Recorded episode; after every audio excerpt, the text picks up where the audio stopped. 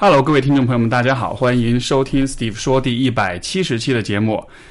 首先这一期节目是我们春节之前的最后一期节目，所以说也应该是在年30之前左右发布，所以在这个地方就先祝各位听众朋友们还有观众朋友们春节快乐然后我们今天的嘉宾是界面新闻的文化频道的记者林子仁，所以欢迎子仁。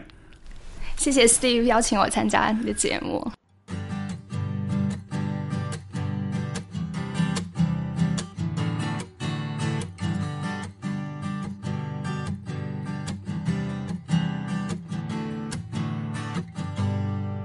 好，欢迎，跟子仁认识碰到也是上一次我们在那个忽左忽右那一期节目，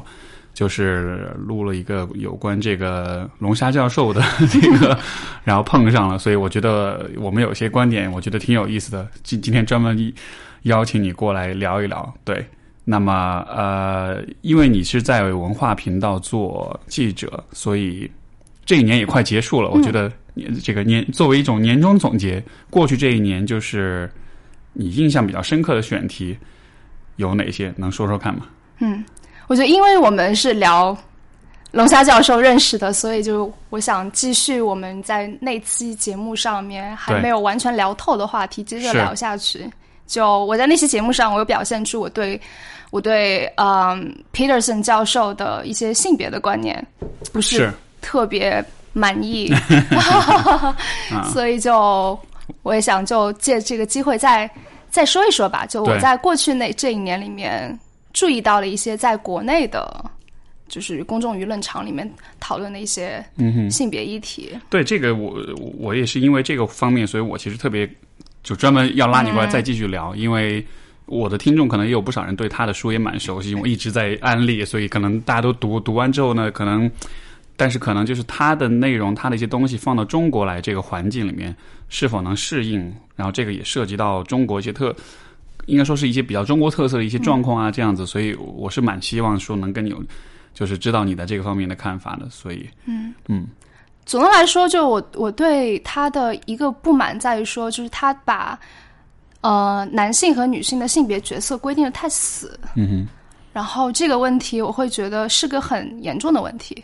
就而且是一个我们所有人都身处其间，而且从小到大接受就是社会规训的一个结果。对，所以就在去年这一年的时间里面，我们注意到就是有很多的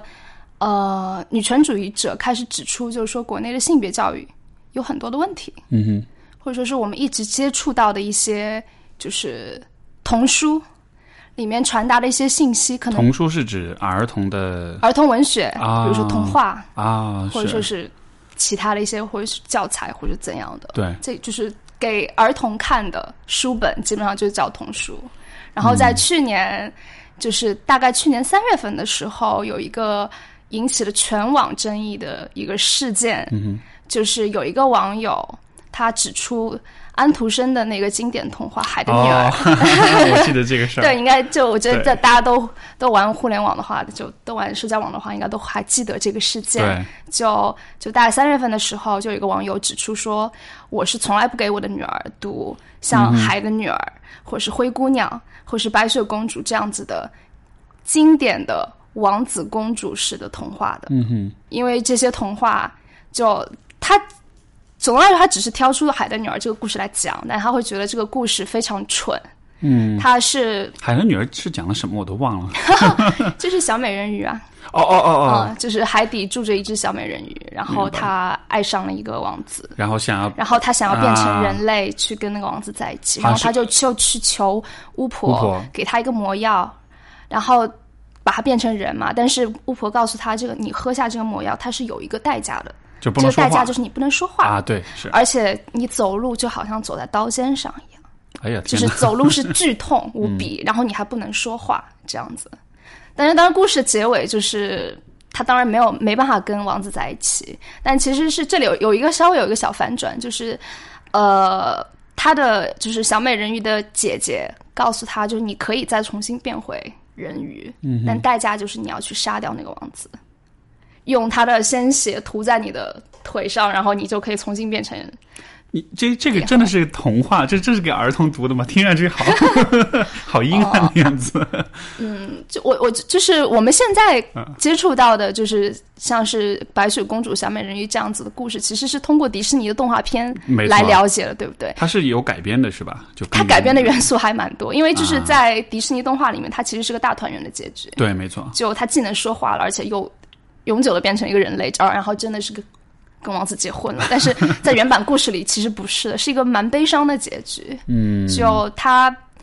就是小美人鱼，他不想去杀掉王子，所以他就是选择是这样子的，就是他在黎明的时候，他就会化成海上的泡沫啊，然后所以你必须要去杀掉。你得做个选择，是你要是自己死还是对方死，然后他选择就是自己死。当然最后他的行为得到了上帝的奖赏，就是他最后其实没有死，他获得了就他的灵魂升入了天堂这样子啊，对但是就是我们回头再去看这个故事，还是会觉得有些逻辑上的漏洞吧。就比如说就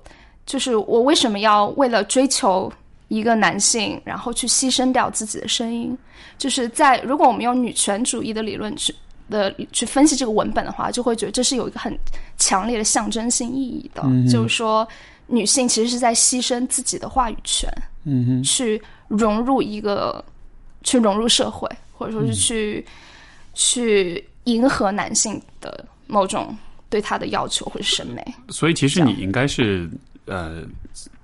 就是你的身份应该是算是一个女权主义者，对吧？对，就是先澄清这点。对，所以其实你看这个故事会从这个角度去看。那我好奇问你的就是说，因为他这个故事他其实专门是把这一个点给 highlight 出来，就是你为了这个男人你要放弃掉你的声音。就你觉得这个故事为什么是这样去写的？他这样子做的含义是什么？就是。之后就会有非常非常多的解读啦。有一类的解读是说，觉得就是从女权主义的理论去解读的话，就是会觉得安徒生这个人他就是有些厌女咯，因为他其实不只是海的女儿这一个故事，然后还有一些其他的故事，像是穿红舞鞋的女孩。就是在那个故事里面，就是一个女孩子很爱慕虚荣，然后她得到了一双红色的舞鞋，她就去哪里她都穿着，去教堂都穿，然后就受到了惩罚，就是她发现她脱不下那双鞋了，然后就不停地在跳舞，然后最后的故事结局就是他砍掉了自己的腿。哎呀天哪！原来他的童话这么有些暗黑啊！对啊，我都不知道。所以就是那个故事寓意，就是我会觉得我们现在再回头去看，就很多安徒生童话，它我觉得会有很强烈的宗教元素，是就是有一种道德规训吧。感觉是它里面有很多有关牺牲、有关这种妥协，而且是有关甚至是这种你的肉体包括你的生命的这种需要去牺牲的这么一个元素在里面。对，而且牺牲的是女孩子，是女性，是如果你表达出了自己的欲望，就是不被允许的。但是你说她厌女，就是这个这当然是我就其中一种比较极端的解释，这样子，甚至有人会怀疑说安徒生可能是一个同性恋这样当时这个帖子我记得就是这个发帖这个人他就说嘛，他是不愿意给他自己，因为他是女儿对吧，他自己的女儿，对，他自己是个女儿，所以说他不想给自己女儿读这个故事。但是就你说是厌女的话，因为我觉得很有趣，就是他把这样一个元素作为这个故事的一个很重要的环节给呈现出来。就我反倒觉得他其实是在 highlight 这个部分，就是他，就你也可以从另一个角度来说，就是他其实恰恰是在通过这个故事去让人们，尤其可能是比如让读到这种故事的女孩们意识到这一点，就是你好像有的时候是需要做这种选择的。那怎么说呢？就这个是厌吗？或者我能不能说从另一个角度，这也像是一种侧面的一种提示，或者一种警醒，或者是一种至少说是一种提示，就是你看你有的时候是会做这样的选择的。嗯，因为我理解其实我们在读故事的时候就是就是说故事对于人为什么很有影响，我们实际上是在读故事的时候把自己放到这个故事里面。嗯，就是故事相当于是一个 VR， 相当于是一个虚拟世界。嗯，然后在这个虚拟世界里面我们去跟着主角的这个心路历程去做很多的选择，我们在看他们是怎么做选择的同时，其实我们自己也会考虑我们自己愿意做怎样的选择。就因为这样的原因，所以其实人对于故事就是故事是非常能吸引我们的，对吧？我们能够有非常强的这种个人的共鸣，就是所以它是帮助我们去澄清我们自己的一些选择。这样，所以就你看，比如说这样一个情节，你有这么一个王子，然后你有这个，但是有这么一个毒药，你要不要吃的问题。我反倒是觉得他其实是给读者们提供这样一个思考的机会，有一天你要选一个男人和比如说你的发声，或者他象征的是你的意志，或者是你的想法，这样子你要怎么去选。就难道不是说这个其实反而是帮人们去在这个问题上做进一步的思考，它也许是有点推动或者有点帮助的作用的吧。我觉得就是一个文本，一个文本的含义它不是固定的，对，你从不同的角度你可以得到是不同的解答方式，而且随着时代的变化，我们对同一个经典文本的理解也会不一样。我会觉得我们现在之所以会出现这种批评的声音，恰恰是因为在21世纪的当下，我们现在对女性意识在提升，就是性别平等的意识在提升，所以我们会看到就是可能写在2个世纪以前的这个故事可能会有对于现在的某些情况并不是很适合。对，所以就是从我的角度来看，我是能够理解就是这种批评的声音为什么会出现的。是，但另外一方面就我就是就这个事情我其实也写过一篇评论文章，然后在那篇文章里面我其实指出了一个观点，就是说我们现在如果一味的用女权主义的理论去批判所有的文本，其实是我们也在忽视很多其他的东西。就拿《海的女儿》这个故事来说好了，就我觉得我至今还是觉得它是一个很好的故事，就是我觉得是一个很有教育意义的故事，就而且最关键的是一个值得讲给男孩子的故事。因为我觉得就是他在里面的这个就是最后小美人鱼他因为牺牲了自己而得到了回报，我觉得他是有一个非常就是深厚的道德寓意在里面的。这个道德寓意就是说你要怎么样去爱一个人，你爱的人的基础是只是为了自己，还是你是会为对方考虑的。但这个故事就是告诉你，如果你是无私的，你在一份爱里面你是无私的，你也是而且你是自主性的做出了这所有的决定，你也是可以得到回报的。是，所以他最后被上帝这个升入天堂，其实像是对他这个选择的一种确认，一种奖赏。那我觉得这个道理我觉得不是只是讲给女孩子听的，也是讲给男孩子听的。就所有的人都是，就如果你承认自己是一个人，是一个正常的人，我觉得这个道理是我们所有人都需要学习的。没错，所以就从这个角度上来说，我会觉得这是目前我们在讨论性别议题上的一个漏洞或者一个误区，就是我们太关注于嘿女孩子你不要去干什么，或者嘿女孩子你要去干什么，但是男孩子我们好像对他们毫无要求。这样对，会不会是因为很有趣啊，就是你看所有这些迪士尼的许多的故事，它主角都是女性，对吧？就是白雪公主、小美人鱼，然后还有什么 Frozen 不也是吗？当然这 Frozen 又不一样了，这个是一个很新的故事，完全是个大女主的故事。对对，但是为什么是这样的你觉得？比如说安徒生的童话里面基本上都是女性是主角，其实倒也不是，只不过就我们讲王子和公主的故事，就确实好像公主是站在前台。但是就是在这种经典的童话故事里面，确实存在一个问题，就是女性其实是属于比较被动的，就公主基本上是处于一个被拯救的这么一个角色，而男性是那个保护者，是那个去拯救对方的人，没错，这样。但是你说男性他又怎么，就实际上男性在这种故事里面的他发挥的作用就是一个拯救者，对吧？但是其实也许这个男性他的人生里面他其实也有发生很多事情，但这一个部分是不被看到的，对吧？就没人，就比如说男生们读小美人鱼的故事，我们其实不知道那个男王子在想什么，对不对？没错，就好像这一块是一个默认的，就好像你就要这么做，但是其实他的思考过程其实完全没有呈现出来。对啊，对啊，我会觉得这就是那个我们传统的性别就社会里面的性别结构，就是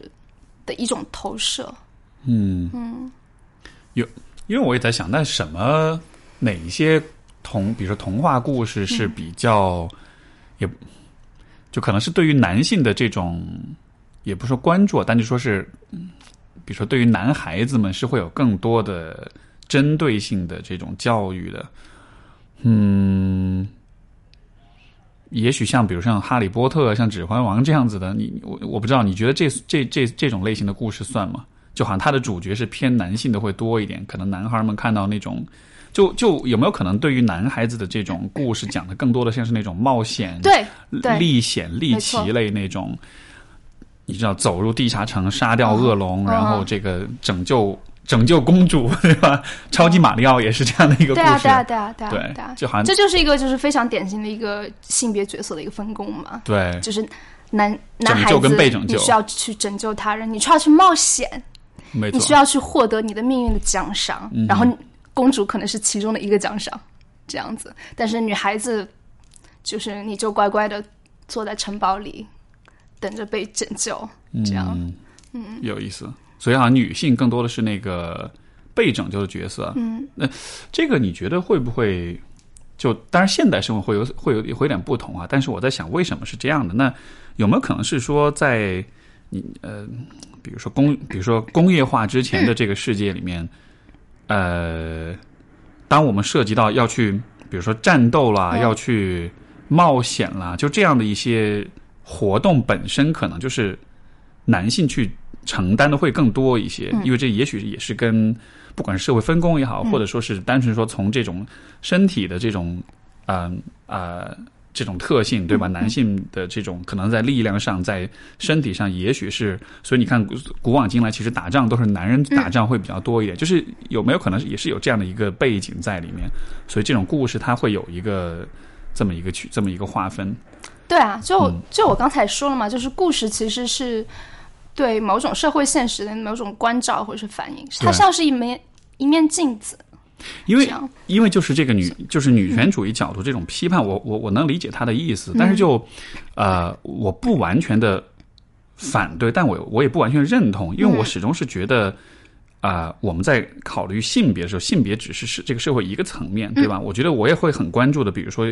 从环境的角度，从社会分工的角度，从生产方式的角度，所以我始终会觉得似乎是有这么一个因素在，就是大家会说这个，比如说封建时代这个。男女这个分工，好像这个性别的角色是很不平等的，但是另一方面，那个时代的生产方式，它确实又是在一定程度上，它确实是，就好像是有这么一个区分在，男性从事的工作和女性从事的工作是很不一样的。你像今天就是，女性的地位得到提升，那也是和生产方式有不一样，对吧？就是女性更多的进入这个进入职场，而且现代社会的工作。它其实不再那么的重视体力，而是智力。所以说，其实女性在很多领域其实会地位得到提升，甚至有些领域它是超过男性。所以就这个，我觉得这个语境好像在，我不知道你是怎么看，就是是不是会在女性主义这种批判当中，它可能是不是不太注意这个点？没有，也会讨论，是吧？也会讨论。就对，我去年社科文献出版社有再版一本非常经典的女权主义理论的书籍，叫做《神圣的欢爱》，是美国的人类学家李安·艾斯勒，我如果没有记错的话，他写的。然后他其实上就是分析了从古至今的，神话是他一个很重要的切入点，就他分析了就是。为什么古代的神话是这样子规定性别角色的？然后，它就是关照了，就是我们社会就是人类社会的它的这个历史的进程，就 exactly as what you said。 在工业社会之前，可能我们处于农业社会时期，那确实就是体力或者说是就是个非常重要的一个就是生产力吧，就生产力的来源就可能就在于就是你能不能做很多对活体力活干活。那在这样子的一种社会结构下，当然男性他天生就有更多的优势，那所以很自然的当时的这个社会分工性别分工就是按照这样子的一种形式来。但是随着我们进入了工业社会，就当体力不再那么重要，当智力或者是人力资本才是更重要的一个社会发展的一个要素的时候，其实就是这个之前的这套桎梏已经不存在了嘛。那所以我们其实看到女权主义运动也是就是基本上就是从19世纪开始的，没错，就差不多就是在工业社会开始的时候，就是这个女权主义的意识也开始觉醒，是，然后一直延续到现在。对，就是我是蛮看重这个，就是生产方式对人的影响的，这个非常非常大。对的，所以就我不知道这会不会说，就是我们在比如说像在社交媒体上，像微博上，就大家讨论女权主义，因为有的时候我关注有一些博主，他们也声称自己女权主义者，但是我觉得很多时候这种讨论它还是停留在一个它单纯只是性别的层面。然后就是我就觉得我并不反对这个话题，但是我只是觉得有的时候确实它讨论的很浅，它始终还是停留在就是男性跟女性这个性别的层面，但它其实不太考虑到经济的发展，考虑到生产方式的这种变化。所以说就当然这个我也知道，可能我不知道你们的比如说这种从女权主义的这样一个大的一个我们说一个圈子或者一个群体来说，是不是其实也有分很多不同的流派，或者是很多不同的这个包括说什么田园女权什么，其实我不太了解啊，但就是说是不是也会分很多不同的阵营，然后大家的那个切入点或者大家的重点可能也是不太一样的，能给我科普一下吗？我可能不能是因为我并不混圈子啊而且我觉得就是把女权主义者分成不同的派系政别这个事情，其实是有一点把我们的就是把团结性打消的一种手段，是我自己是不认可的，制造人民内部分裂。对，OK， 那你自己怎么？但是你总是会在不同的议题上，或者是不同的一些维度上，是有一些偏向性的吧？还是说，因为这个，我觉得，比如说在同一个视角之下，但其实大家对于一些具体的问题的这个看法可能会有差异吧？那你怎么去做这个区分，或者去了解不同的人的？就像比如说我们说这个政治上有偏左和偏右，对吧？但是左跟右它里面其实也会有就是极左极右，或者是温和派，或者是怎么样的。那没有这种区分吗？对于你来说？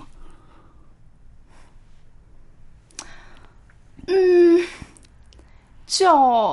我觉得每个人都会对社会议题有自己的看法吧，我并不是非常在意，就是我处在这个光谱上的那个位置。这是一个有意识的选择吗？就是我接受教育的结果吧，大概是吧？那因为不是所有人都像你这样，对吧？就我至少我的看见的是有，也许有一些人是很愿意去定义自己在这个光谱上的位置的。或者说他们很强调说自己是这一个某一个派别当中的某一个位置，就显然不是每一个人都像你这样会不去选择，不去定义自己的位置。那你会怎么看待这样子的人呢？怎么样去看待？就是有些人他会很强调说他要定义他自己的位置，他的在这个光谱上的位置是在哪里，而且包括他可能也会对和自己位置不一样的人，他可能也会有批判啦，也会有这种不认同啊，这样子的。那你怎么看呢？我觉得我觉得就是发生这个事情没错，就每个人都有自己的权利去说自己相信的东西，那就便 go for it， 就、OK， 你就为自己的主张去辩护嘛，是这样就，然后我们能够有不同的碰撞出来，我觉得这是件好事情。反正我会觉得，如果就是一定要说女权这个事情的话，其实都不一定是女权，我觉得所有的意识形态当中好像都是有这样一种区分吧。所以我问这个问题的，我其实是好奇说，就是为什么有一些人在，因为每个人都会有些观点、有些看法，然后都会去发声。但是就我注意到，就是有一些人。在这个过程中，他比如说像你，就是说你不会刻意的去定义自己的这种位置，你不会给自己贴上这样的标签，但是有些人他会这么做，所以我其实是好奇，就是这是怎么发生的，人们为什么会有这样的一种区分吧？所以我就因为你说到你是，也许你是接受教育的结果，那是不是说你的某一些观念有影响到你，所以你有意识的选择了说我不要去占某一个具体的位置，而是我要保持一种。比较客观，或者说一个就是一个具体问题具体分析这样一个姿态，就是这样一个选择的结果吗？我觉得我需要去澄清一下，就如果你说就是我不给自己贴标签，我觉得不是特别准确，因为我确实会给自己定义成是一个女权主义者，我也会给自己定义成是一个自由主义者，这样这个是标签吗？是，当然是，这个当然是。对，但是，但是我会对其他不同的看法，我会去听，我会想去知道，就是我们为什么会起分歧，我会对这个分歧出现的原因会很好奇，这样子。我觉得就是你刚才质疑的那类人，是那些我不想听别人声音的那些人，就是我占了这个标签，我就觉得别人都是错的。明白，这就是，从沟通的角度来说，就是他们就是那种抗拒沟通的人，就是他紧紧抓住自己的标签，而就是觉得其他的视角和立场都不值得去考虑，那就是这种是我反对的。这样你觉得？因为这个我也觉得特别有意思啊，就是其实不管在讨论任何一个问题的时候，我们都会遇到类似这样的人。那就我其实也一直在想，就是是什么会让人们会紧紧的抓住这样一些标签？因为首先我觉得我非常认同你的这个就是这样一个选择，就是说是你是保持对。所有的视角都是开放的，虽然你有你自己的一些比较明确的一些立场，但是你并不抗拒去听别人的视角，就这个感觉是一个挺合理，而且其实我甚至会觉得这应该是大家都应该这么去做的，对吧？但是什么会让就是人们那么的封闭，或者那么的抓住自己的一个东西，然后紧紧不放？不管是说到性别的议题也好。说到，我觉得还有一个很典型的状况，就是我们跟我们上一辈人之间的那种关系。你看很多中年人，他的思考也是这样子的，对吧？所以就这个是一直我很觉得很好奇的现象嘛。什么让人们固执和封闭？你是心理学家，你应该可以从心理学角度来解释这个问题嘛？我觉得。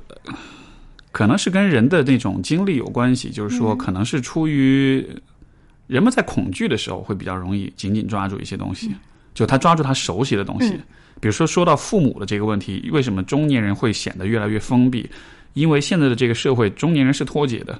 就他们是能够，我记得之前是在哪里有一篇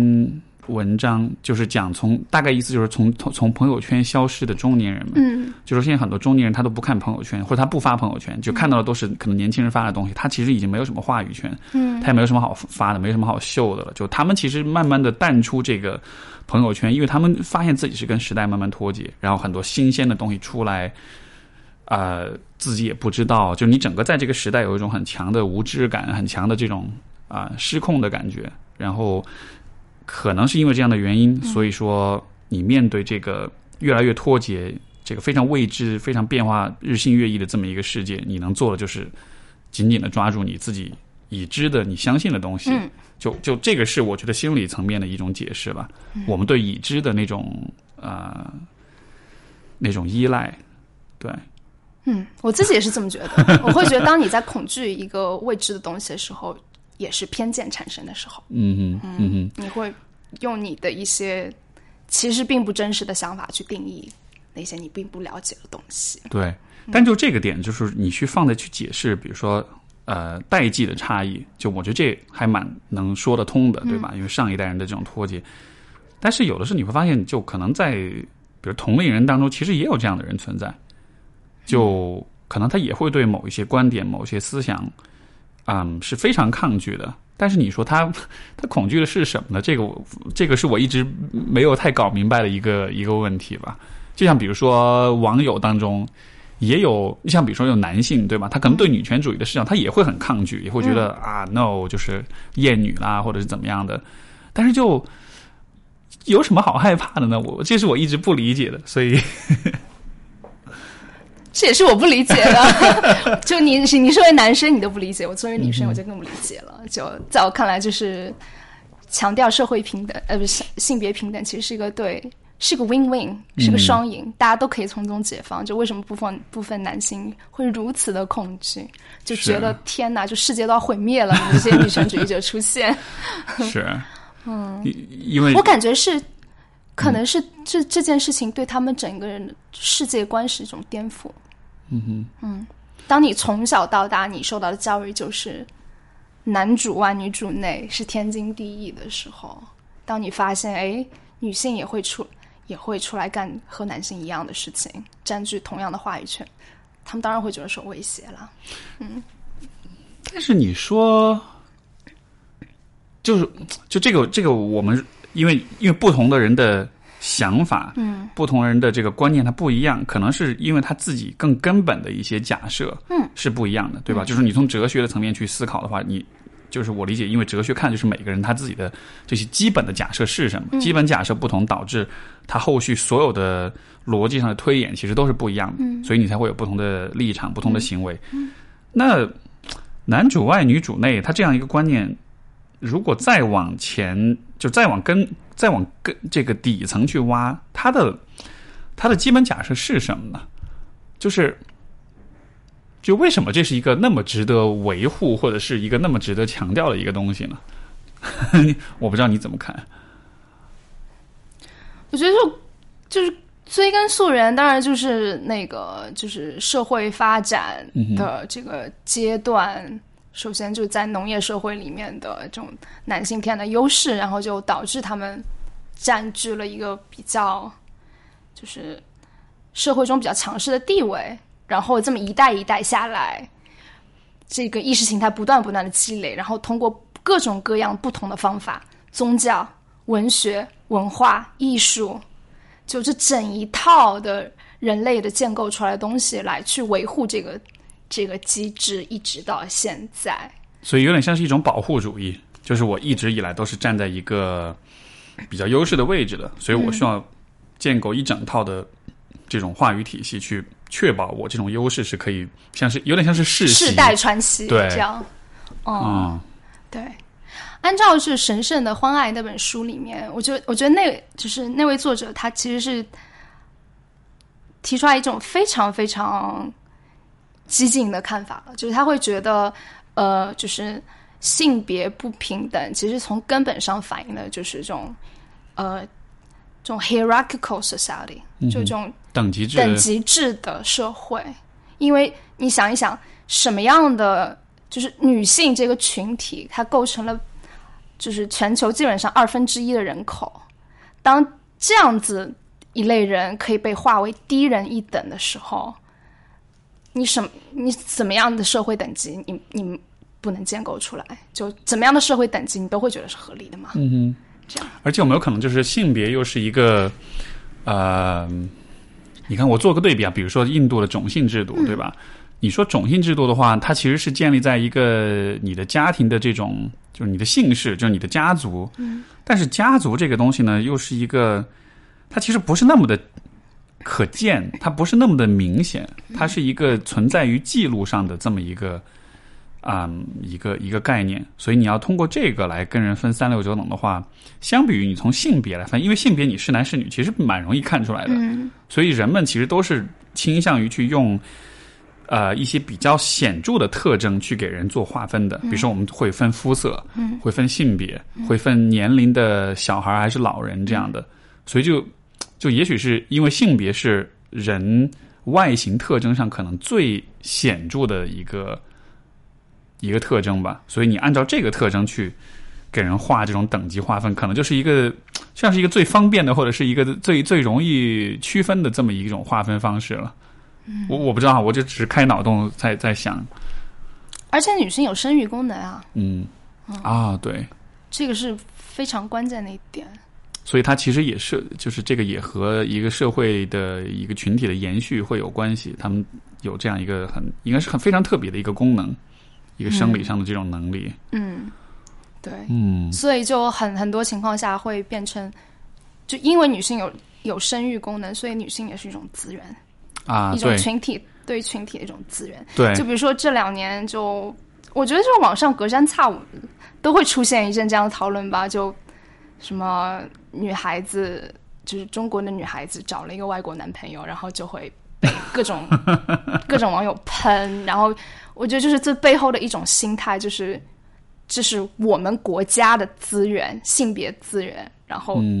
流失到海外了，这是我们的损失，就我们集体中国男性的损失。对，虽然这个理由你真的去细究一下，其实非常可笑的，是，但是这确实就是一种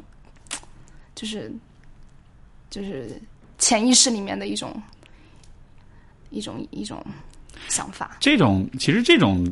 观点的话，我倒是就是我是觉得说，它背后我就站在男性的角度的话，我感觉可能这当中除了对于女性是一种资源这样一种理解，我觉得有没有可能另一个层面来说，它其实也像是一种男性之间的一种比较的心理，就是说。因为这个，我167期我跟两位老师聊了，就是有一个很有意思的话题，就是关于绿帽子的问题。就说这个中国历史上这种被绿帽子的男性，这么一个问题。然后当时这个讨论，其实我们就聊出来一个观点，说，比如说一个男性，他的妻子和一个男性出轨，相比于他的妻子和一个女性出轨。就是你被绿了，但是你给你戴绿帽的人是男性，相比和是女性，对于这个被绿的人来说，愤怒程度不一。对，那个反应可能是有点不一样的，对吧？如果你看像那个，当时我举例就是 Friends 那个 Ross， 他不是他前妻是最后是变成同这个女同了嘛？然后就是我当时举的这个例子，我就说我还问当时，因为当时现场有些观众，我就问现场的男性观众，我说如果你的这个被绿是被一个女性给绿了的话，你会不会觉得要稍微好受一点？然后大家都会点头，会说对啊，是这样的。我自己好像真的也是这样的，所以就当时通过这个讨论，我们就会在讨论说，如果是男性被男性绿了的话，他一方面可能是你对于这个关系的失去会有哀伤啊什么，但同时你也会很愤怒。而这个愤怒是怎么来的？可能就是在于你和那一个给你戴绿帽的男性，你们之间其实会有一种竞争跟比较的一种关系。所以真正激发这个情绪反应的，就本来你的伴侣出轨了，你应该是很难过，对吧？你情感上是有这样一种丧失的一个过程，但实际上你的反应更多是愤怒，是因为好像你因为这个事儿被另一个男性踩在脚下了啊。所以当你刚才说到就是这种，就好像是比如说一个中国女孩跟一个老外在一块儿的时候。我在想有没有可能是这些抱怨的男性们，他们可能也会有这么一种比较，觉得好像老外就跟我一比，就好像是把我踩在脚下了，就伤了我的自尊心了，会有那种愤怒的那种感觉。就站男性角度，我觉得可能还是会有点这种比较心理的。可是但是这说不通啊，那很有可能这个女孩子跟他一点关系都没有啊，就根本就不是他的女朋友，是，或者跟他不认识。我明白，就只是陌生人，对，只是陌生人。那你有什么资格立场去愤怒呢？但是你看这里面，一个是中国人，一个是外国人，对吧？有一种我们和他们之间的这样一种区分。就你说中国男性跟比如说欧美男性之间这样一种，我觉得在男性的心理上是会有一种比较，而且我觉得就我的直觉上来说，我觉得中国男性在面对欧美的男性是会有自卑的这种。这种心理，像我们在外面留学啊什么，我觉得是很多时候是能感觉到的。在一个社交场合当中，比如在上海，你参加这样的一种，如果是一个比较国际范儿的一个聚会啊什么的，有的时候我能感觉到这样一种很微妙的这种感觉。有些中国男生他面对，因为外国的男性可能就是比较开朗比较健谈，然后他的社交能力也比较强，对吧，他可能整体的文化是比较注重这个方面，所以他表现出来很多时候中国的男性的那种比较害羞跟腼腆这个部分，他立刻就会被有一个很直接的一个对比，那结果可能就是你会对于所谓的外国男性你就会有这么一种想象，他们是比我们更自信更健谈，所以我看到他我心里就觉得比较心虚这样子了。对这就是刚才说的，就是男权社会里面的这种等级制的这种意识形态。就这个等级制不仅仅是男性和女性，是各种意义上的等级制。我的族人和其他不同的种族，一个国家和另外一个国家，就是内和外，对，它分得非常清楚。它建立在不同的和不同的，就是建立在就是不同的群体之间不断的比较的这样子的一个机制。那可能在男性群体内部，这个比较就是我要不停的向上爬，我要爬那个 social ladder， 我要超过你，这样。对，就是这种竞争的心态。对，所以就我一直觉得就是最民族主义最情绪最热烈的男性，很有可能就是最男权的男性。很有意思。我觉得这个其实就已经涉及到一个可能非常根本的问题，包括我们之前讲 Peterson 的这个书，其实他对于这个问题，我觉得就他的核心的观点，其实在就是或者说争议其实就在这儿，就是包括这也是我想跟你讨论的，因为我也试图在理清这个问题，就是竞争或者说这种比较。它到底合不合理，它到底应不应该有，因为你说从一个层面来说，像你刚才讲对吧，就是如果是男权社会很讲这种比较竞争，这才导致我们会有各种各样的划分，这会带来压迫，这是会带来不平等。但是另一个方面如果一个群体或者一个社会当中没有竞争的话，没有任何的等级的划分的话，好像这又是不太可能的。包括在很多领域，在很多的事情上面，其实我们就没法 function， 我们就没法工作。对，那所以那要怎么看待这个等级跟竞争的问题？我觉得竞争是人类的天性。就相信你是心理学家，你肯定就是更能够用这种心理的理论去证实这一点，而且是男性女性都一样，都会竞争，都一样，大家都会竞争。就我觉得这是天性，就你是没法去磨灭它的，所以绝对平等的社会，我觉得是一种乌托邦，这个是肯定的。但是我觉得现在我们的问题是在于说，就是很多人他不具有平等竞争的资本，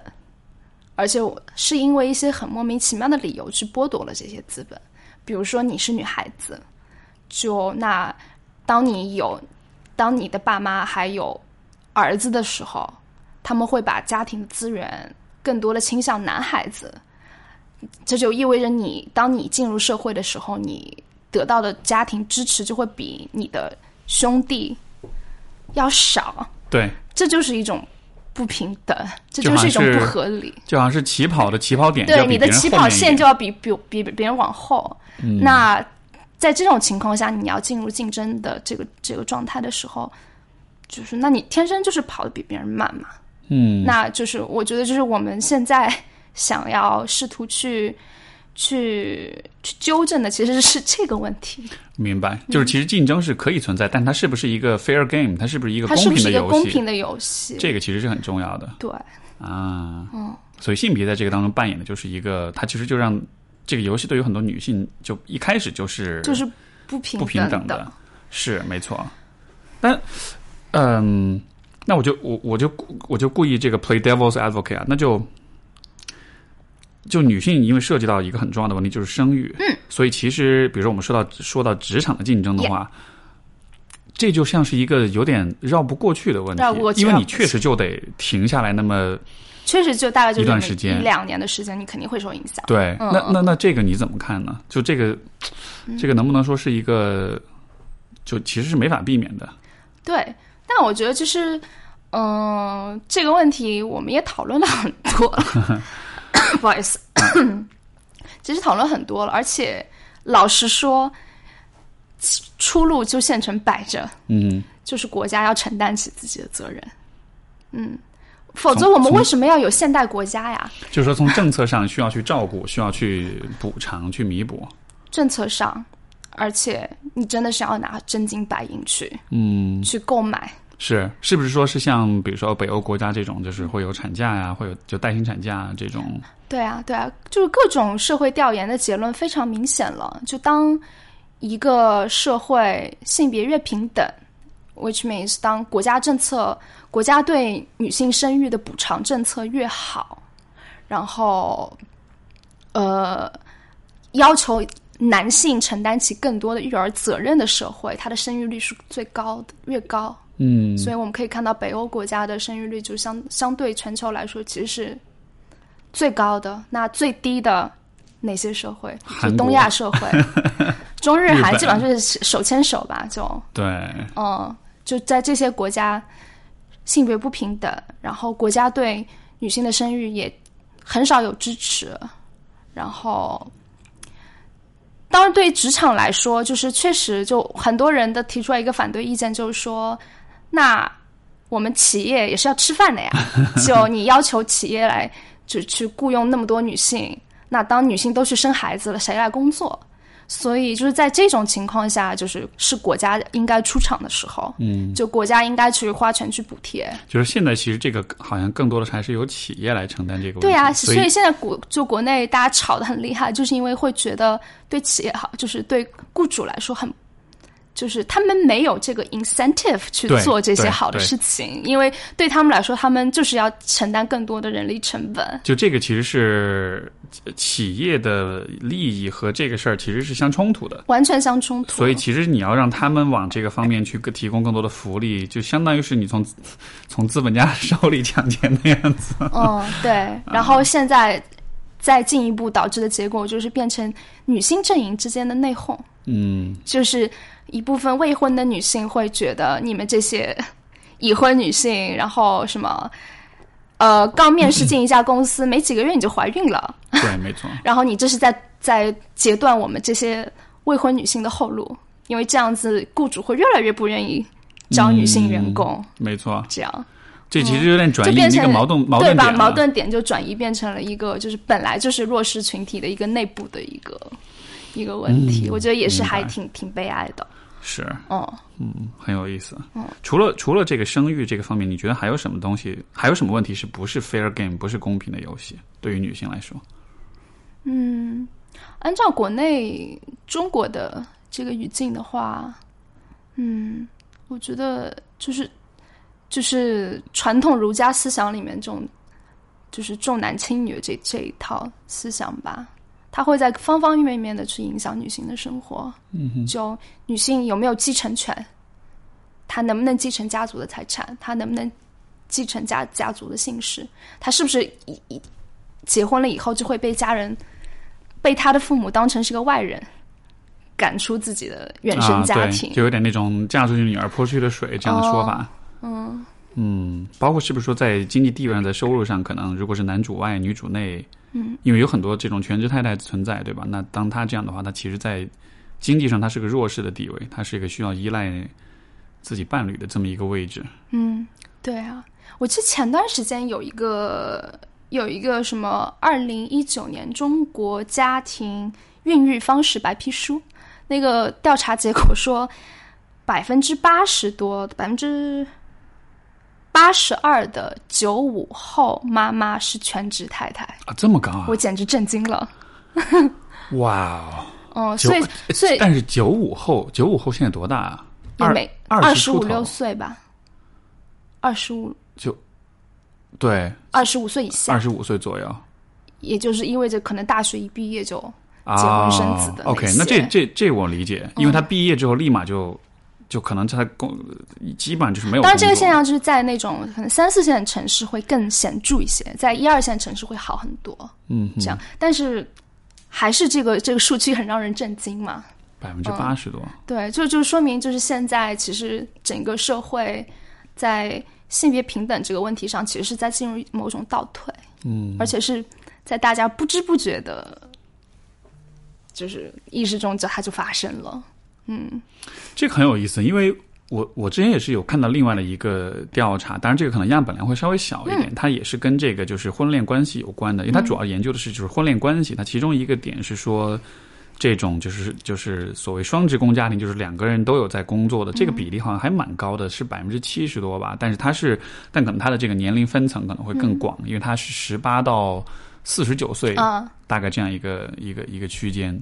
所以也许总体来说，就是还是大家都工作的家庭会相对多一点，而且可能一二三四线城市都有，所以可能这个分布会不太一样。嗯。我觉得就刚刚你讲这个就是说这个游戏是否公平，这个还是对我蛮有启发，因为其实这也是 Peterson 他就一直强调，就他其实非常的认同说这个世界就是会有竞争，包括他一开始第一章讲这个关于龙虾，他其实那一章他想表达意思，我觉得他就想告诉人们说竞争是一个本能就存在的东西，就龙虾也好人类也好，我们其实都是有竞争的本能，我们的心理上也都有这种关注竞争的机制，所以你不能忽视这种机制，而且你要学会利用这种机制。但是就像我们上次所讨论的，就是他的书就是作为个人自助的书籍是挺有帮助，但是如果你把它扩大到这个社会议题的话，就有那么一点问题，有那么一点问题。对，因为他就他要求个人无限担责嘛，对，而且他没有考虑到就是这个游戏是否是一个公平的游戏，这个我觉得确实是他一个很大的盲点，对吧？因为如果你放在像中国这样一个社会的话，你要求比如说每个人都要承担起自己的责任的话，但就像你所说，确实有一些游戏是不公平的，有一些人群是一开始就是所谓的这种 disadvantage， 对吧？就是他是这个词儿应该怎么，一般你们会怎么说 disadvantage？ 就是弱势的，或者处于劣势的一个群体的，对，所以如果他比如说你让那些一出生就被父母杀掉的女婴，你让他们怎么样去努力，其实都不光是这个，而就你现在有的时候我会有一些来访者就会讲，就他们的就女性，他们的父母对他们就是有很明显的这种性别歧视的，很多有些是家庭会把女孩当男孩养，有些是甚至是妈妈就是自己会希望自己的女儿是一个男孩，然后包括在穿着打扮上，包括名字上，是不是都会有，对，行为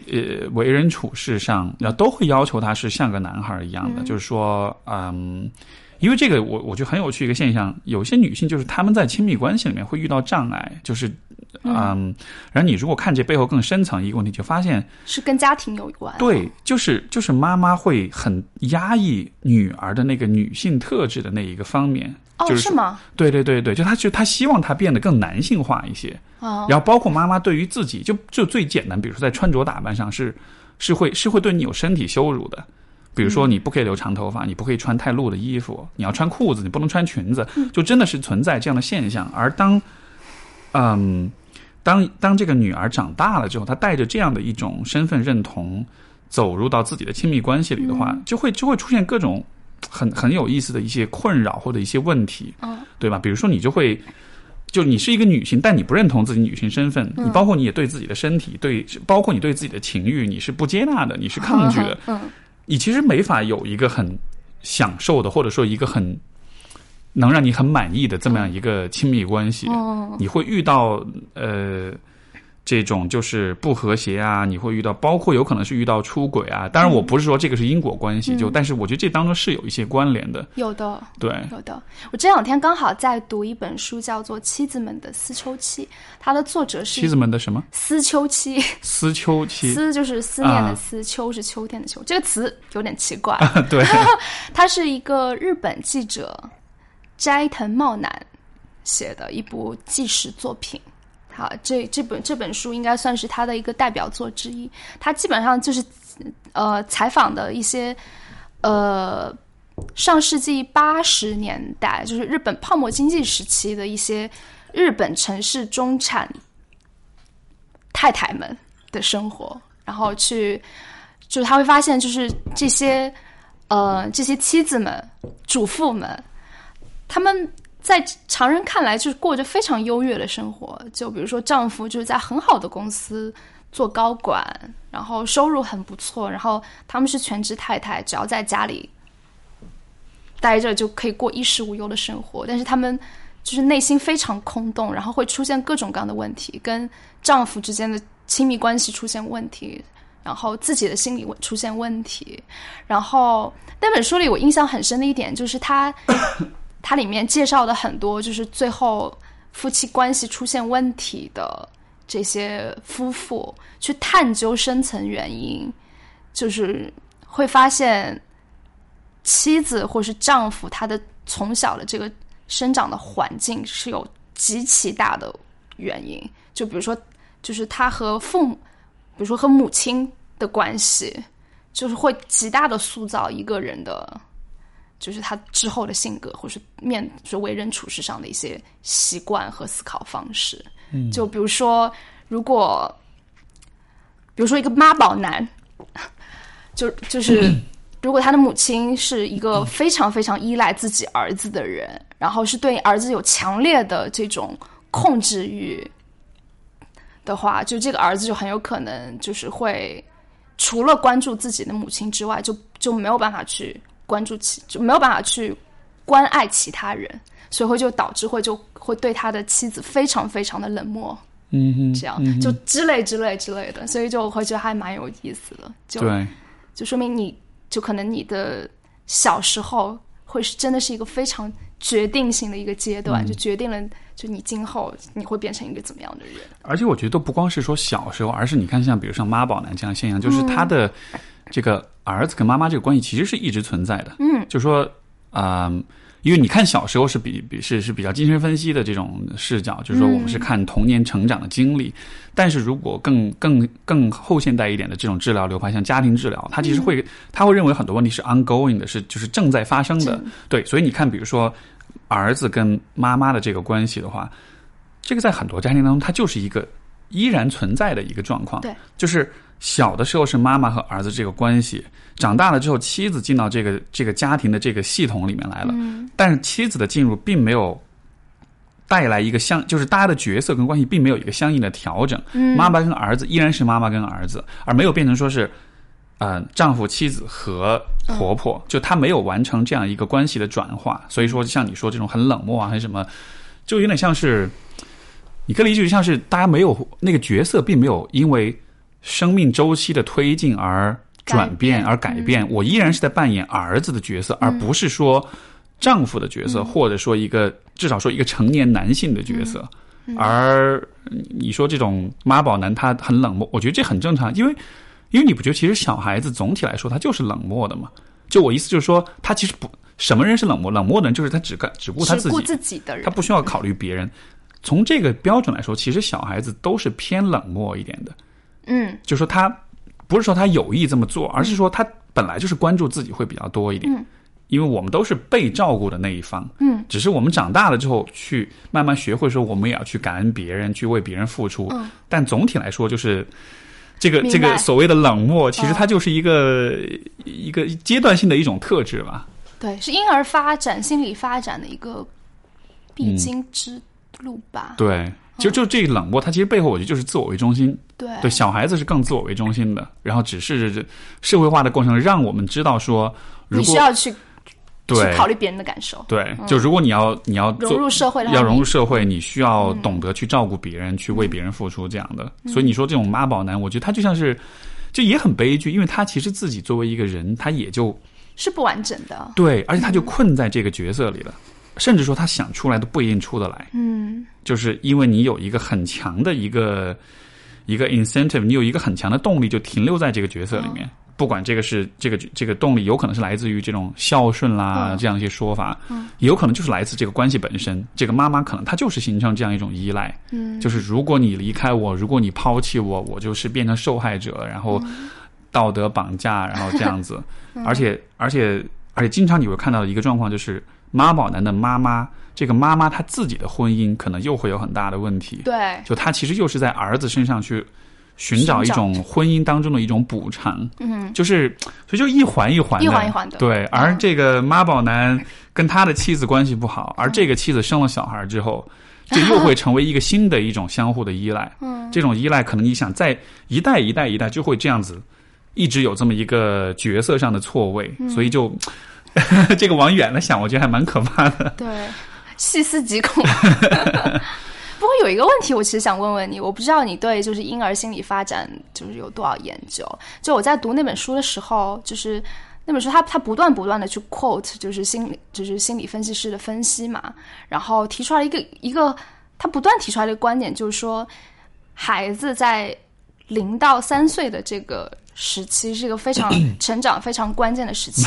在这个时期呢，你如果不能够得到母亲非常非常好的关照和照料，就如果你一直在这个时间你没有办法，母亲如果没有办法就是时时刻刻的去满足你的需求，对，会给你造成很大的不安全感。对，然后这种不安全感会带到你的成年生活里。然后我就是在想，就是为什么我们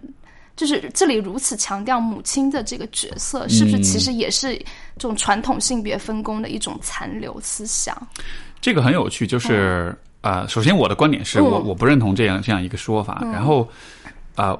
为什么会有这样一个强调呢？这个其实是和就是所谓就是依恋关系理论有关嘛，就是这个 attachment theory， 就是依恋关系理论是也算是现在国内反正这个怎么说呢，心理学科普比较大众的，比较大家都知道依恋类型有焦虑型、有回避型、有安全型这样的。但是我是觉得这个理论的它的解释效用是有点被高估的，是有点过誉的一个理论。因为这个理论最开始提出来就是说是来自这个 John Bowlby 的他这个实验嘛，就是说他们一个陌生人实验，就是说你把一个小孩放在一个房间里，然后他妈妈离开这个房间，然后这个妈妈离开一段时间之后再回来之后，你会发现小孩子就会有不同的反应，有些孩子就是会哭闹，然后就是抗议很焦虑，有些孩子就是会抵触妈妈，就我不就是因为妈妈从房间回来之后再去抱他，有些小孩就会很抗拒，还有些小孩呢就是会哭一会儿，但哭完之后然后又会和妈妈就又抱在一起，又很安静这样子。所以说他是根据这些小孩子不同的反应就把人做了区分，焦虑型、这个回避型，然后这个安全型依恋，就他是根据这么一个实验来得出这样一些观察。但是我觉得就是依恋理论有一个很大的问题，就是什么呢？就是如果你看人类整个发展的历史的话，核心家庭这种组成方式并不是一个一直以来最主流的一种家庭构成方式，可能在现代社会是，但是其实在你说人类整个进化进程中的很长一段时间里面，其实人类的婴幼儿的照顾很多时候都是一个由大家族或者是由部族由整个社群共同分担的这么样一个工作。也就意味着一个婴儿他从生下来，他的这个照料人其实不是只有妈妈，就是很多时候可能是有其他的，比如说你的姑姑呀、你的奶奶、你的外婆，就是你的大家庭当中的其他的这些亲属，他都是要参与的，对吧？因为依恋理论是很强调说孩子和妈妈的关系，他认为只有这个关系好了，孩子才会好。但是问题就是，这是否意味着我们一直以来许多人类社会当中，包括现在有很多的，你看有很多现代的依然存在的一些原始社，就是这种部落社会，他们没有这种核心家庭的概念，那是不是说这些小孩他就会不健康，就会不安全的？但你其实并没有看到这样的结果，就是人还是会自然的会生长，所以就是从发展心理学的角度，我会觉得人类的婴幼儿其实是非常的机会主义的，就是他身边有什么样的资源可以照料他，他就会去依附。只是说现在社会更多的是妈妈这个角色会更多，但是如果不是妈妈，如果有其他的人存在，他依然也会去建立依附，依然也会通过这样的关系得到情感的这种照顾跟支持。所以你说妈妈他有的时候会没有办法回应的好你啊，或者怎样的话，它会发生啊。但是我觉得我的理解是，婴幼儿是有这样一种弹性的，它是可以去适应。比如说我在0到3岁 OK， 我妈可能没有很照顾我，但是我可能有其他的人照顾，或者说我在大一点的时候我会发现我妈妈没有很近，但是我的婆婆我的这个奶奶或者是外婆什么的，就是它是有这么一个弹性在里面的。所以我不会把婴儿看成是你0到3岁你妈没有照顾好你，这辈子就毁了。我觉得这是不可能的，因为你这太低估了就是人类发展的这种适应性。对对对，所以我觉得不能把这个，因为现在确实有人会这么想，就是会这么去看。哎呀，我0到3岁好像那时候我妈跟我爸关系不好，经常吵架或者不在家或者什么的，糟了，我毁了。但是可是那时候你怎么知道？对，就所以我觉得这个肯定，因为你这么去想，很容易就是进入一种原生家庭这个决定论这样一个想法里面，但是并不是啊。包括就是这个依恋理论。很多科普都没有讲的一点就是，即使是安全型的母亲，因为她什么决定安全或者是回避或者焦虑，就是母亲有没有及时的回应到婴儿的这个情感需要，这个依附需要，对吧？但是这个依恋理论的研究发现说，即使是安全型的母亲，她也有在50%的状况里面是没有回应好的。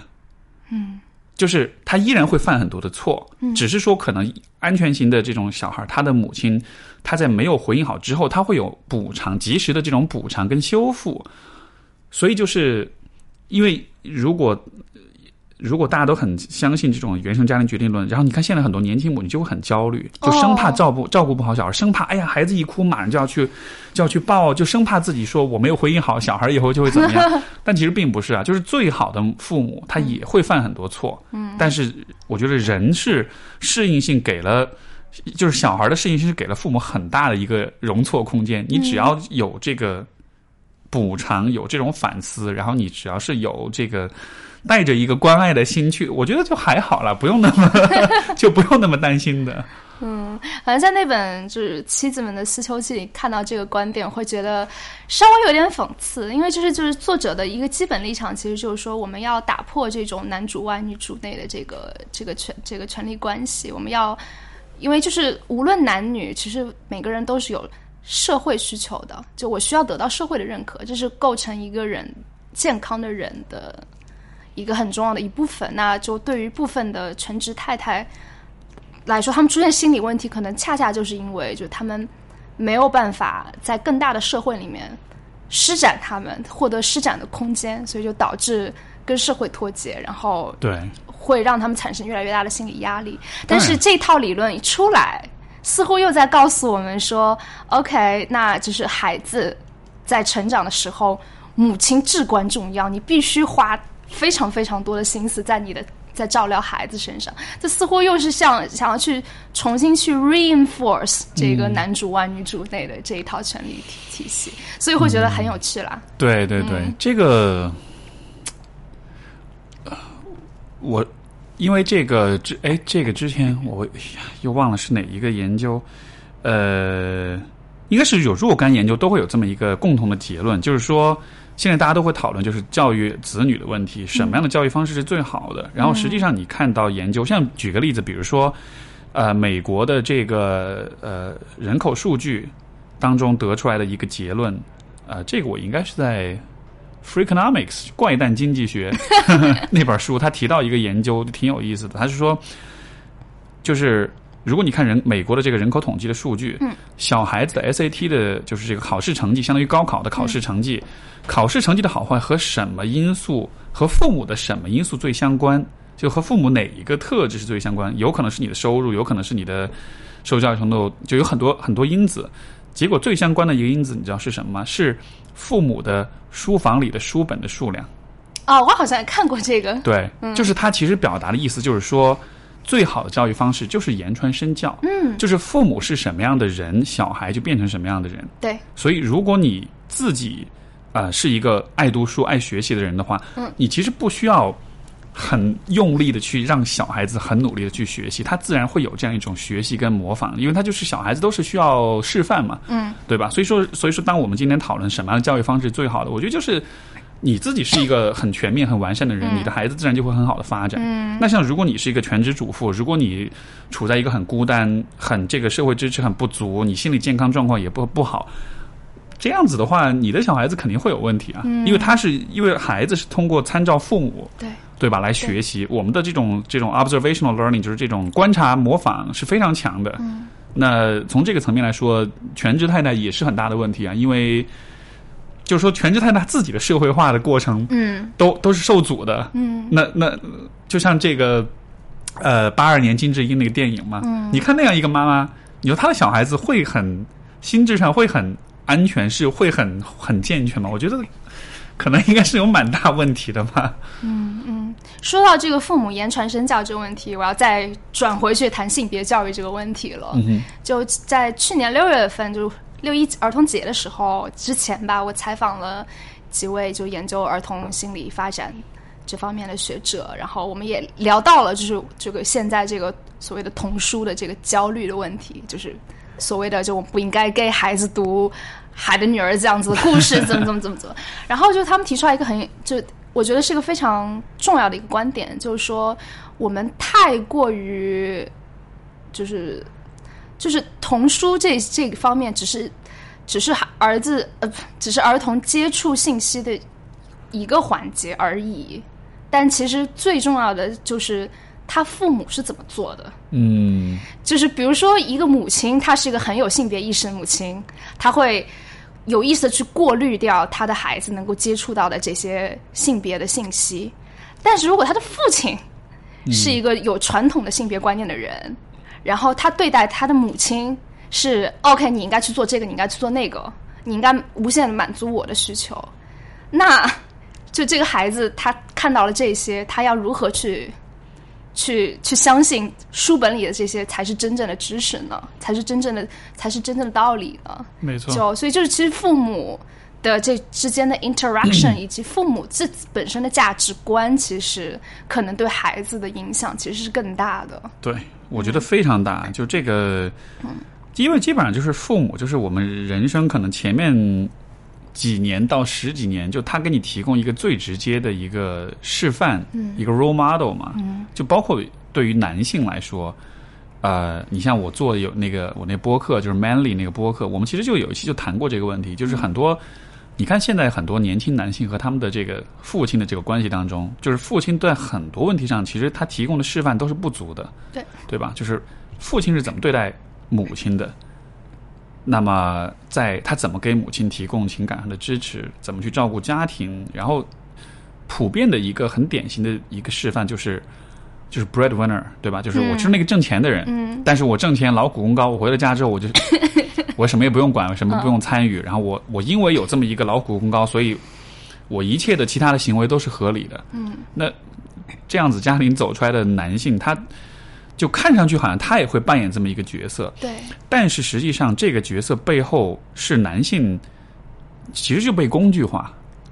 就是男性他就在家庭中的地位，他就变成了一个只是挣钱的这么一个角色。这个其实反正我是觉得这是挺可悲的一件事情，因为男性他因此就无法享受亲密，他无法享受就是家庭关系、家庭这种和谐的氛围所带来的那种愉悦感，对吧？就是这本来其实应该是就是作为每一个人都应该有权利去享受的一个东西，但是因为有这么一个分工，因为有这么一种示范，所以就像是很多男性就没有意识到，哎，其实我是可以享受这个部分的。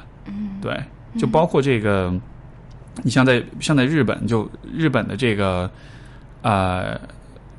就是在退休年龄，日本的离婚率是非常高的，对吧？因为你很多女性就是她受了老公子一辈子的气了，她到了退休年龄，大家都有养老了、养老保险了，就把老公踹了，因为我不要再服侍你了，因为我们之间没有亲密，我只是把你当做一个工具而已。这对于这些老公来说，其实是蛮惨的，对吧？就他可能就他一辈子，他其实一直在养他的老婆，他一直在养这个家，但最后他其实会发现说，家里人并不那么爱他，并不那么在乎他，你还是自己孤独终老比较好，这样的。就其实我觉得这是蛮大的一个悲剧的，就对于男性对于女性，就到了最后他们这个家庭的一直的这种存在都是只是一个经济生产的这么一个合作关系，一个协作关系，他都没有亲密在里面。所以就还蛮。妻子们的思秋期那本书里面有提出来的观点，就是说就这种模式下的就夫妻，其实两个人都是1/2人，没错。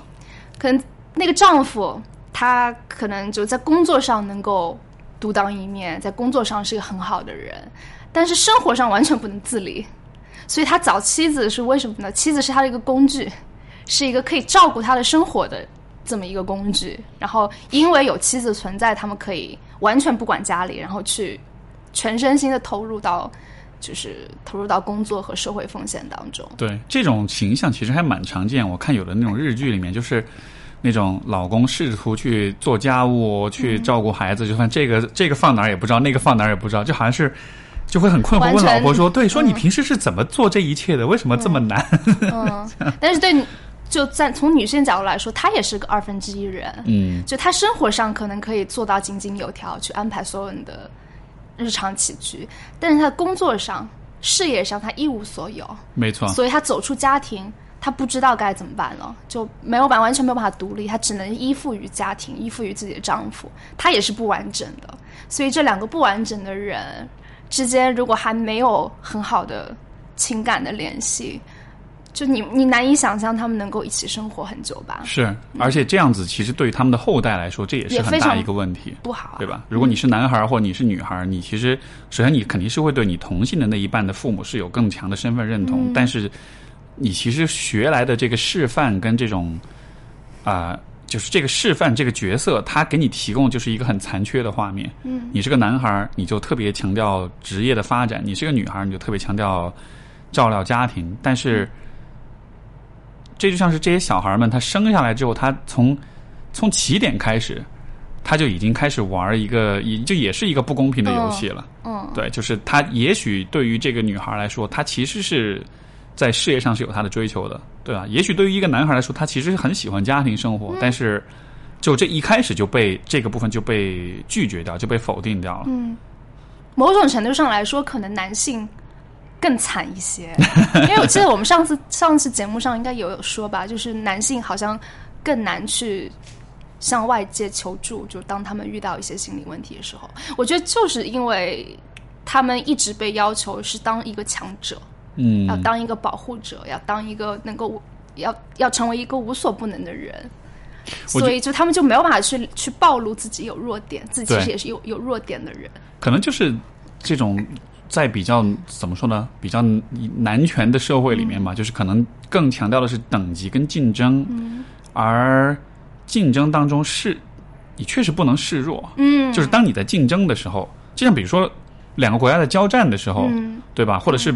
这个，也许有的时候不一定是肢体上的交战，有可能是商业上的交战，有可能是其他形式的这种冲突，你确实没法示弱，因为你示弱这个从战略上来说，这对你是不利的，对吧？就是从这个层面来说，我能理解这一点。但是这样一种思维，它如果也把它延伸到家庭关系或者亲密关系里，其实就会是很大的问题，就有点像是。好像男人们就他习惯了竞争，他回到家里，他还是放不下这一套东西，他还是没法放松，他还是处在一个应激的一个应战的状态里面。他会说啊，我不要流露脆弱，我不要求助，我不要表达情感，我不要流泪这样子的。最后就被坑了。对，所以我们说这种就是有毒的男性气质，这个有毒其实这个毒最终毒到是男性自己，就他自己的这种。精神健康的这个问题，所以你看许多的心理疾病，男性都是像酗酒啊，像物质滥用啦、啊，各种各样的人格障碍啊，然后当然抑郁症是女性也很多，但是其实很多理论会认为酗酒跟物质滥用其实是抑郁症的这个就是 male version of depression， 就是抑郁、男版的抑郁症，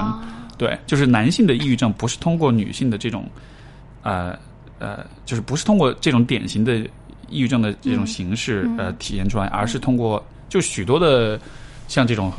酗酒啊、滥用药物，就是它其实同样也是一种处理情绪的一种方式。他就想暂时忘记嘛，对吧？没错，因为抑郁症就是如果你从情绪处理的角度去说，人为什么会抑郁，因为他是通过这种方式去处理自己的很多情绪。嗯，就是我很多情绪处理不了，我就把它全部的压下去，嗯，完全的压制，我是压制的时间很久了，形成一种固定的模式之后，我就什么都感受不到了，嗯，我没有情绪了，抑郁了。嗯，当你没有情绪的时候，人生是很绝望的，因为 nothing matters， 没有什么是重要的了。但是对于很多男性来说，就是他处理情绪的方式是喝酒，喝完就忘了，或者就喝完就至少他自己就感觉不到，就麻木了嘛。但是那就是他背后其实都是情绪问题在那。嗯，所以你就会看到，而且这会是一个恶性循环吧？当然，因为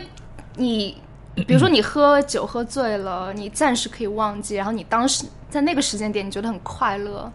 但是当你清醒过来的时候，你意识到，哎，这些问题其实还存在。没错。而且会是加倍的痛苦。哎，对啊，而且酗酒又导致家庭关系的问题，包括酒后又会有暴力，嗯，又会有其他的一些犯罪行为，对吧？你很多的酗酒和家暴，这个是一个很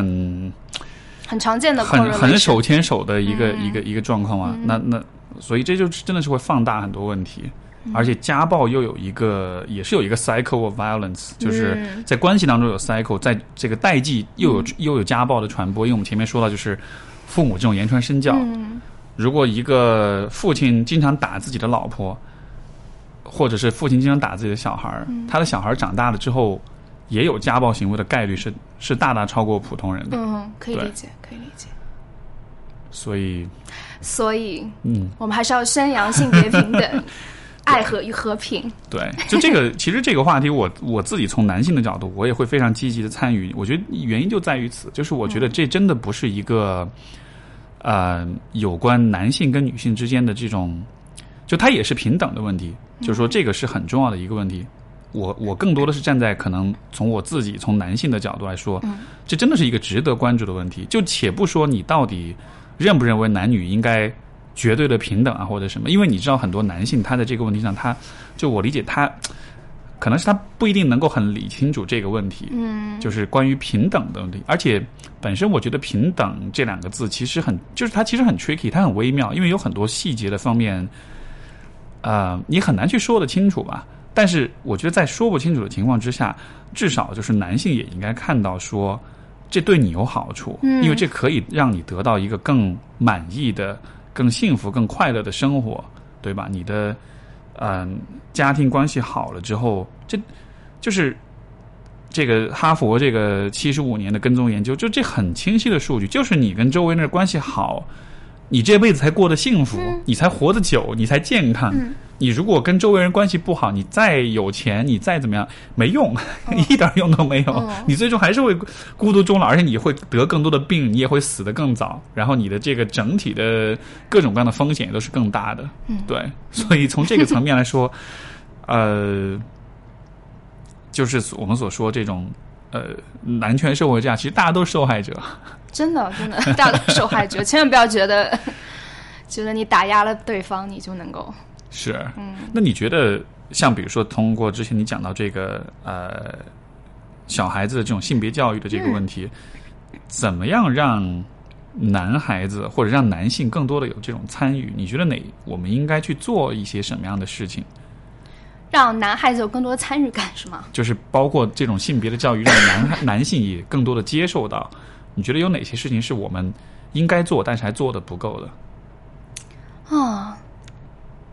我觉得就是从家长角度上来说，可能最先要改变的还是自己自己的观念，是吗？对啊，你要反省自己啊，就反省你在跟你的妻子或者你的丈夫的这个沟通和交流和你们的相处的方式，是不是一个你理想中的样子？是不是一个你希望你的孩子能够每天看到而且能够学习的这么一个榜样？我觉得这个很重要吧。然后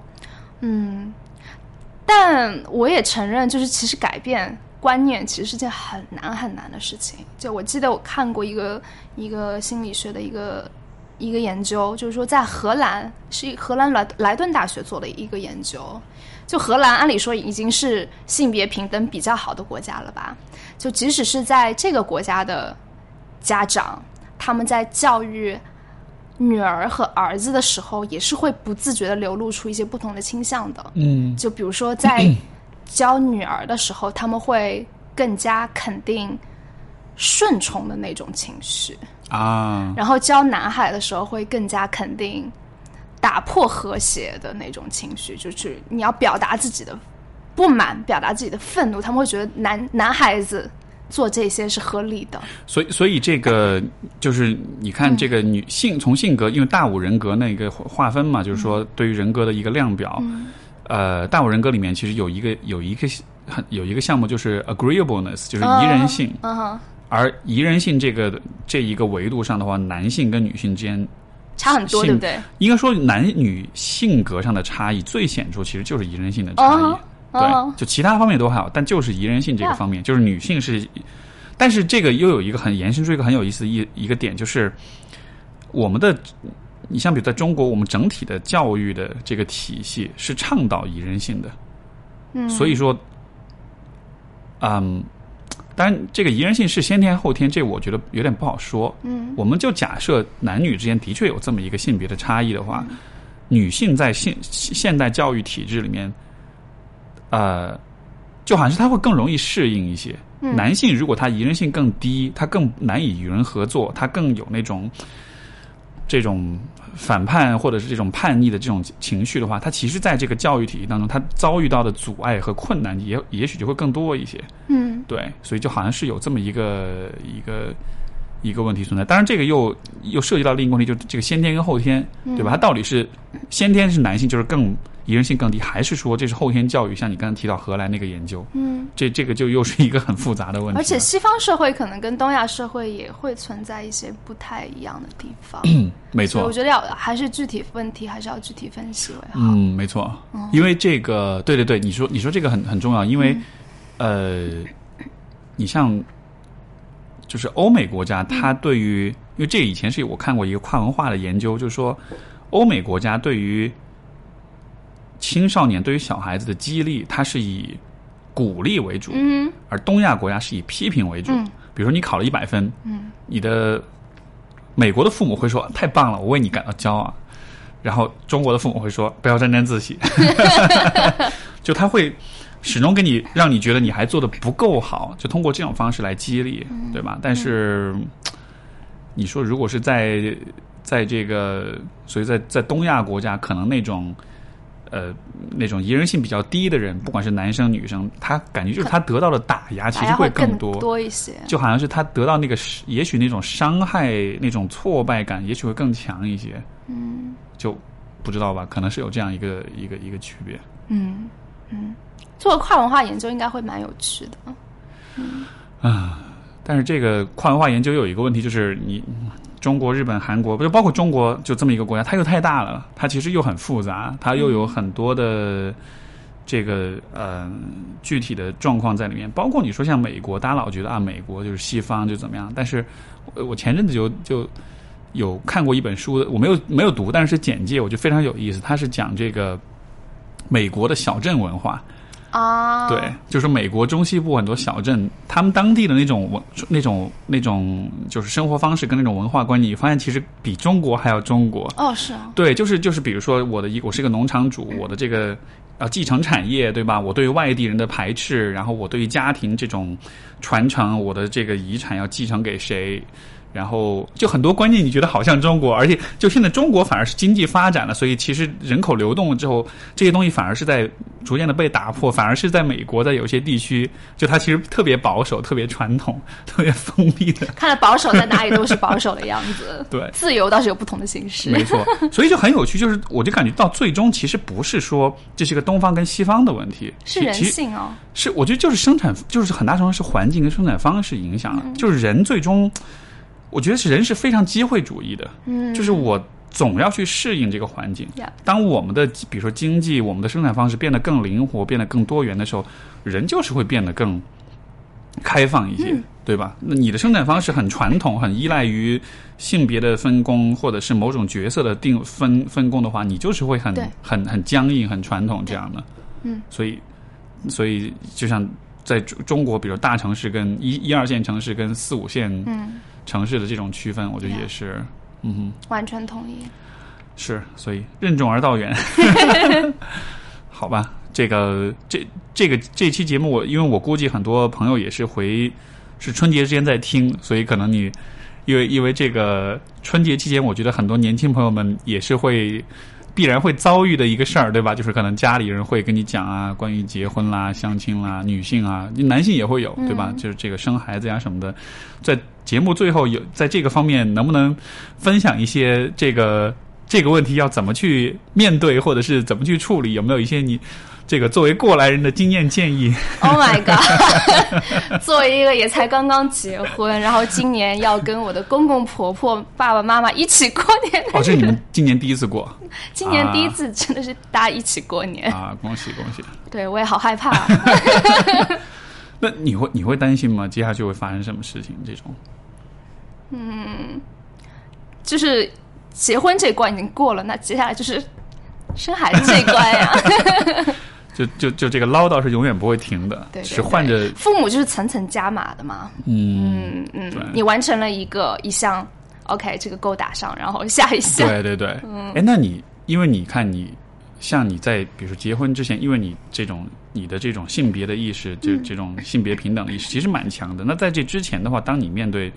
家人在这个方面给你施加压力什么，你会是怎么一个反应？你会去跟他们硬刚，或者是会去这种辩论啊、这种争辩啊，这样子会有吗？会，对爸妈就我会比较放松，然后好像可以什么想说什么就说什么。是，但我觉得就是我是，我应该是属于那种，就是我觉得我这代人就城市里出生的。独生女，我觉得是一个，我们再回头去看，应该是属于比较特殊的一个群体吧。怎么讲？就是，重男轻女这套思想其实不适用了，因为父母只有一个女孩子，所以要把她当成，就是要把所有的资源都放在她身上，然后要就是。把他当成男孩子养，或者说就是没有这个性别意识，就觉得你需要做到和别人家的孩子一样好。对，就是所以我就我来说，我在成长的过程中，我其实没有什么性别意识的。就我并不觉得，我能否说好像是这一代人的那种竞争激烈到大家已经顾不了你是男是女了。对啊，就是不会觉得就是你是女孩子，你随随便便应付就可以了。没错啊，就爸妈，我觉得是。就是城市父母都会对小孩子有同等的期待吧，就你要优秀，你要上好大学，你要有好工作。那就对我来说，我也是一直是这样子的。我反而倒是就是结婚之后，我才意识到，其实我爸妈对女儿也是有就是女性的要求的。对，这我想这个也是我想问的，就是说，女性其实会不会她其实是在这个方面是比较拉扯的，就是她在比如说在年轻，比如在学生时代，她其实是被大家期待和男性一样，就是要优秀、要出色、要对吧？上好学校、找好工作。但是到了这个婚恋的这个年纪了之后，就会出现一个很有趣的一个分叉，就是男性就继续要优秀，继续冲，然后女性就哎，你到底是一个优秀的事业女性，还是说你是一个好妻子？就是你的身份就这个地方就形成一个很有趣的一个对立了。那所以其实你也会有这样的一个感觉。当然会有、然后就会跟父母的关系也开始变得紧张起来。是吗？对对对，我觉得就是我跟我爸妈的关系真的是到我工作以后就会发生一个非常大的转变。这样会就是更多会有这种冲突是吗？他们的这种观念对你婚姻的期待。对啊，对啊，